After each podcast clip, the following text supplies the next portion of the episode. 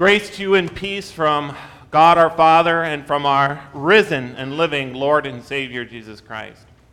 The Word of God which we receive with joyful hearts this morning is from the Gospel of Luke, chapter 15, verses 11 to 32. It's a long section and we'll take it in pieces. We'll begin with verses 11 to 13. Then Jesus said to them, A certain man had two sons. And the younger of them said to his father, Father, give me the portion of goods that falls to me. So he divided to them his livelihood. And not many days after, the younger son gathered all together, journeyed into a far country, and there wasted his possessions with prodigal living. What do we mean when we pray, Our Father who art in heaven? Or rather, we should ask, what does God intend that we should mean when He teaches us to pray, Our Father? The scripture reading before us today is indeed a very good one to discuss exactly what it means to call God our Father and how He wants us to think of Him. It means that His love for us is unconditional, even when we seek to take advantage of it. God, nevertheless, does not stop lavishing that love upon us or remove his love from us.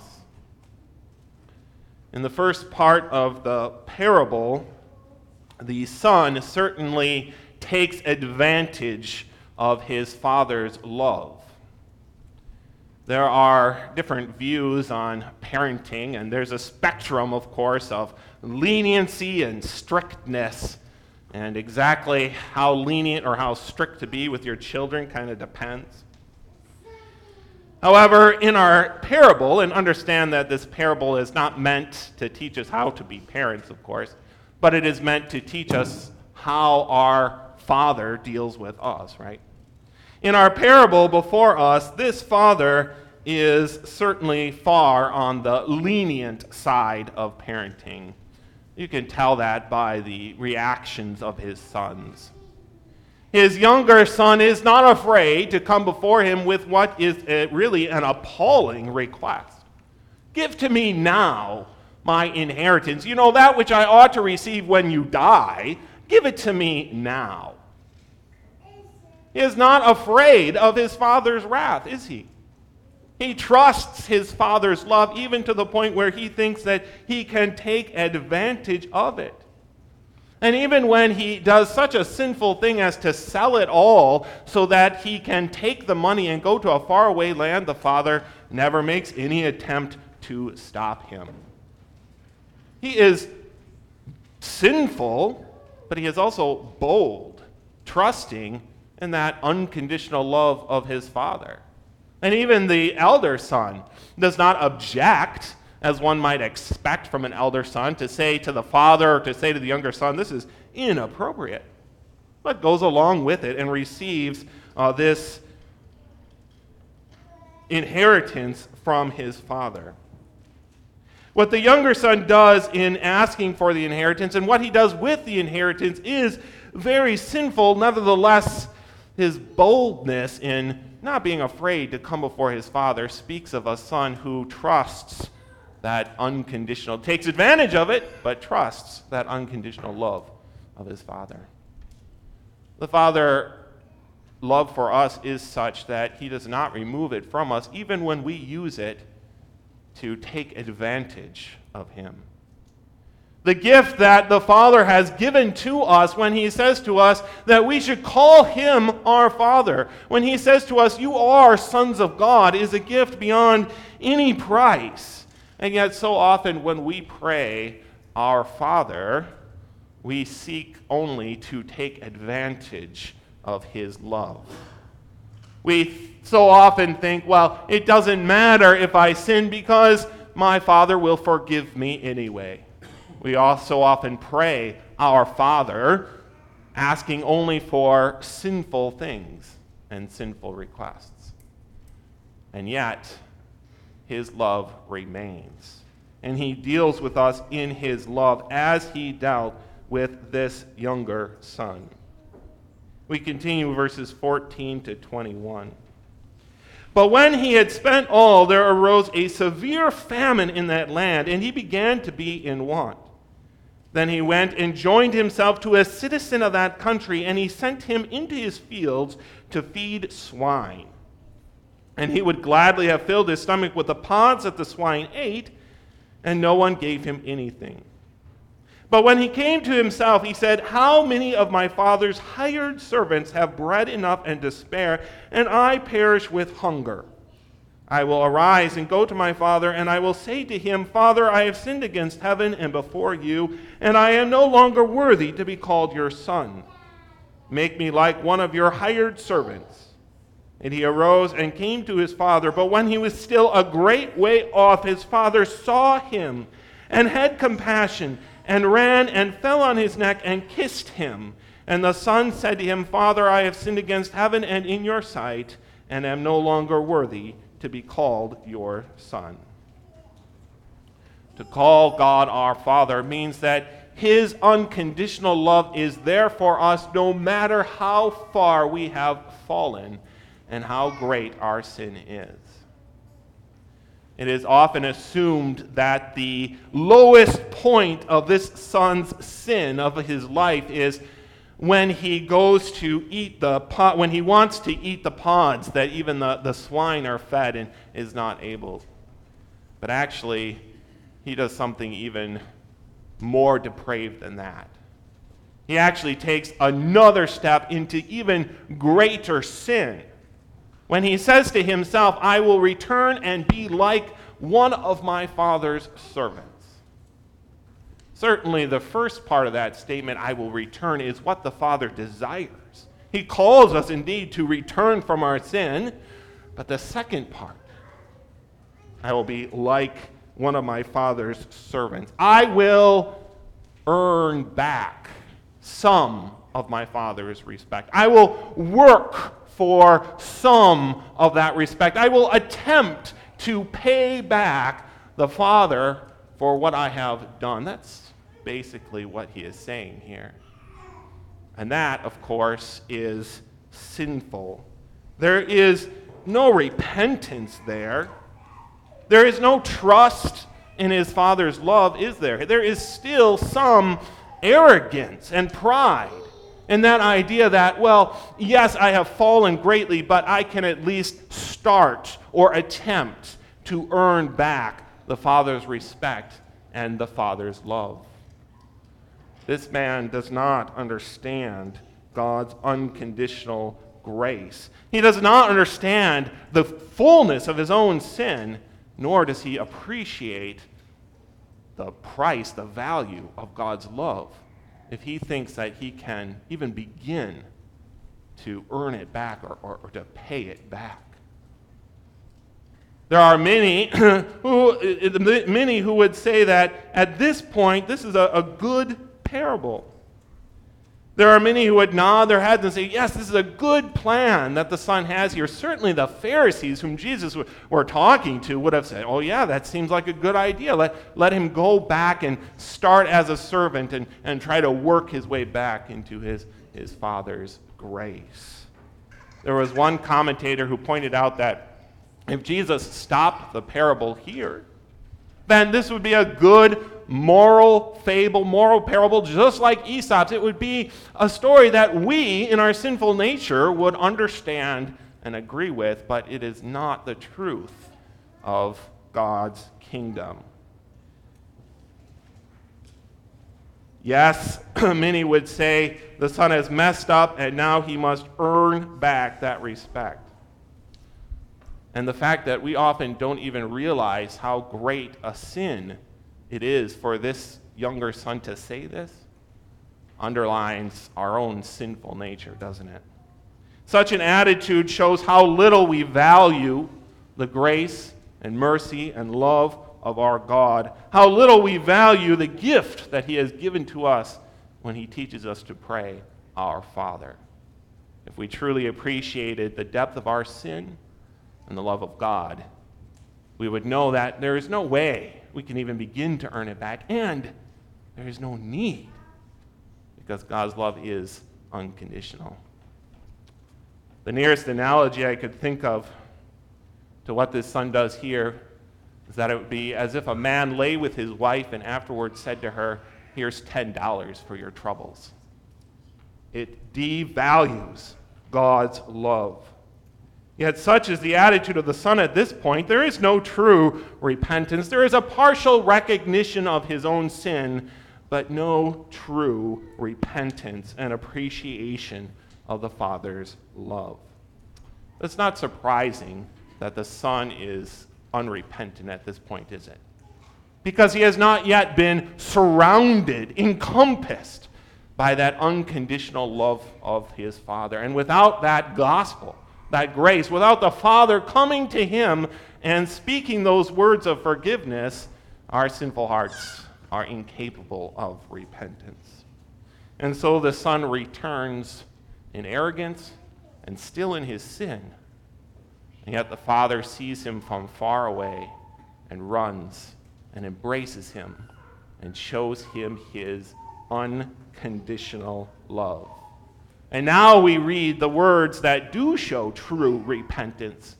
For now the Son responds, I have sinned against heaven and in earth and in your sight. But he does not, this time, continue with that blasphemous statement, Let me work for you, let me earn back your respect. There is only acknowledgement of his sin and a trust in the Father's love. This is what it means when God teaches us to pray, Our Father, that His love is unconditional and is there for us no matter how far we have fallen. We do not need, nor should we try, to earn it back. It is given to us by His grace. We continue with verses 22 to 32. But the Father said to His servants, Bring out the best robe and put it on him, and put a ring on his hand and sandals on his feet, and bring the fatted calf here and kill it, and let us eat and be merry. For this my son who was dead and is alive again, he was lost and is found. And they began to be merry. Now his older son was in the field, and as he came near and drew near to the house, he heard music and dancing. So he called one of the servants and asked what these things meant. And the servant said to him, Your brother has come, and because he has received him safe and sound, your father has killed the fatted calf. But he was angry and would not go in. Therefore his father came out and pleaded with him. So he answered and said to his father, Lo, these many years I have been serving you. I have never transgressed your commandment at any time, and yet you never gave me a young goat that I might make merry with my friends. But as soon as this son of yours, who has devoured your livelihood with harlots, you killed the fatted calf for him. And he said to him, Son, you are always with me, and all that I have is yours. It was right that we should make merry and be glad. For your brother who was dead and is alive again, and was found, and was lost and is found. To, God, to call God our Father means that His unconditional love not only forgives us and embraces us, but seeks even to restore us to that sonship, to that relationship that we have lost with Him through our sin. One of the primary duties of a father is to provide for his family, right? And the evening meal is a wonderful opportunity for, for the father to, to sit down with his family and to enjoy the fruits of his labor, to, to say to his family, Here is, is what I have provided for you. Let us, let us rejoice together. Let us be a family. It cannot be overly emphasized the importance of sitting down to a meal together as a family, putting away the TV and the cell phones and enjoying that fellowship, that community that a meal provides. In our text, the Father invites his Son to that family meal, to take up again that place he had before as a true Son. The feast of this parable elevates and restores that prodigal son back into the right relationship, not only the right relationship with his father, but the right relationship of the community, which he lost when he abandoned his family and his father. The father's unconditional love and the fullness of his forgiveness restores that son to full fellowship not only in the family, but in the community over which that father is Lord and Master. When the son was in a far distant land, he thought that the problem was that he was hungry and destitute and without a home. These things were not the real problem, were they? The real problem was the loss of his family, his community, and his father. The hunger was merely a wake up call for him to realize how far he had fallen. The forgiveness also is the restoration of that relationship. So it is with us in our lives as well. We often think that our problem is the sufferings of this world the hunger, the disease, the war, the poverty. But these things are not the real problem, are they? But only the sign, the symptom, which God allows in order to wake us up, to make us realize what we are missing and what we have lost, and to call us to return to Him. The real problem is that loss of that relationship which we ought to have with our Father. These things call us to recognize our sin and perhaps even bring to our mind the promises that our Father gives to us in His holy word, the promises of that pleasant pasture, that living water, which He, as our good shepherd, leads us to. They call us to come back. But God, who is rich in mercy, not only forgives our sins, but restores us to that full status of sons of God and invites us to the feast. Invites us to sit down and eat with him and with his son and with the entire community. And that's exactly what we are about to receive here in a little bit, isn't it? That same feast which the Father prepares for this prodigal son, he prepares here for us that we might sit down and dine with him and with his son and have communion, that we might be one with the Father and with one another, brought together by his love and through the blood of his only begotten Son who died for our sins. This is what God wishes us to understand and to appreciate when he teaches us to pray, Our Father. That his love is unconditional for us even when we take advantage of it. That his love is unconditional and there for us no matter how far we have fallen. And that through that love, he restores us. Not just forgiving us, but restoring us to that sonship, to that fellowship with him.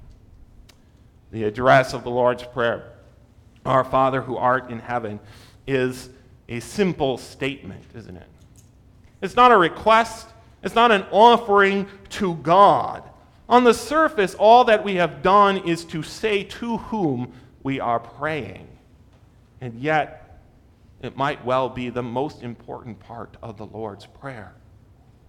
Since it is God's greatest joy and earnest desire that we return to him as this son did in the parable.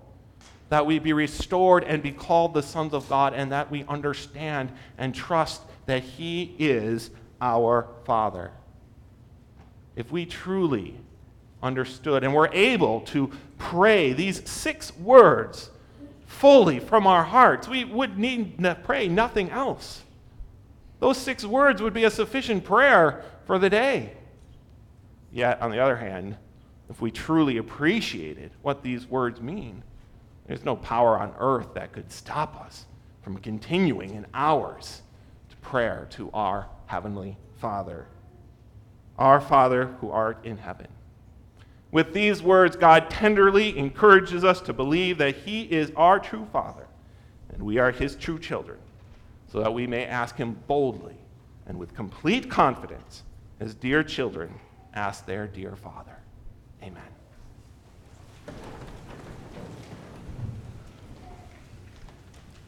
The peace of God that surpasses all understanding, keep your hearts and minds in Him.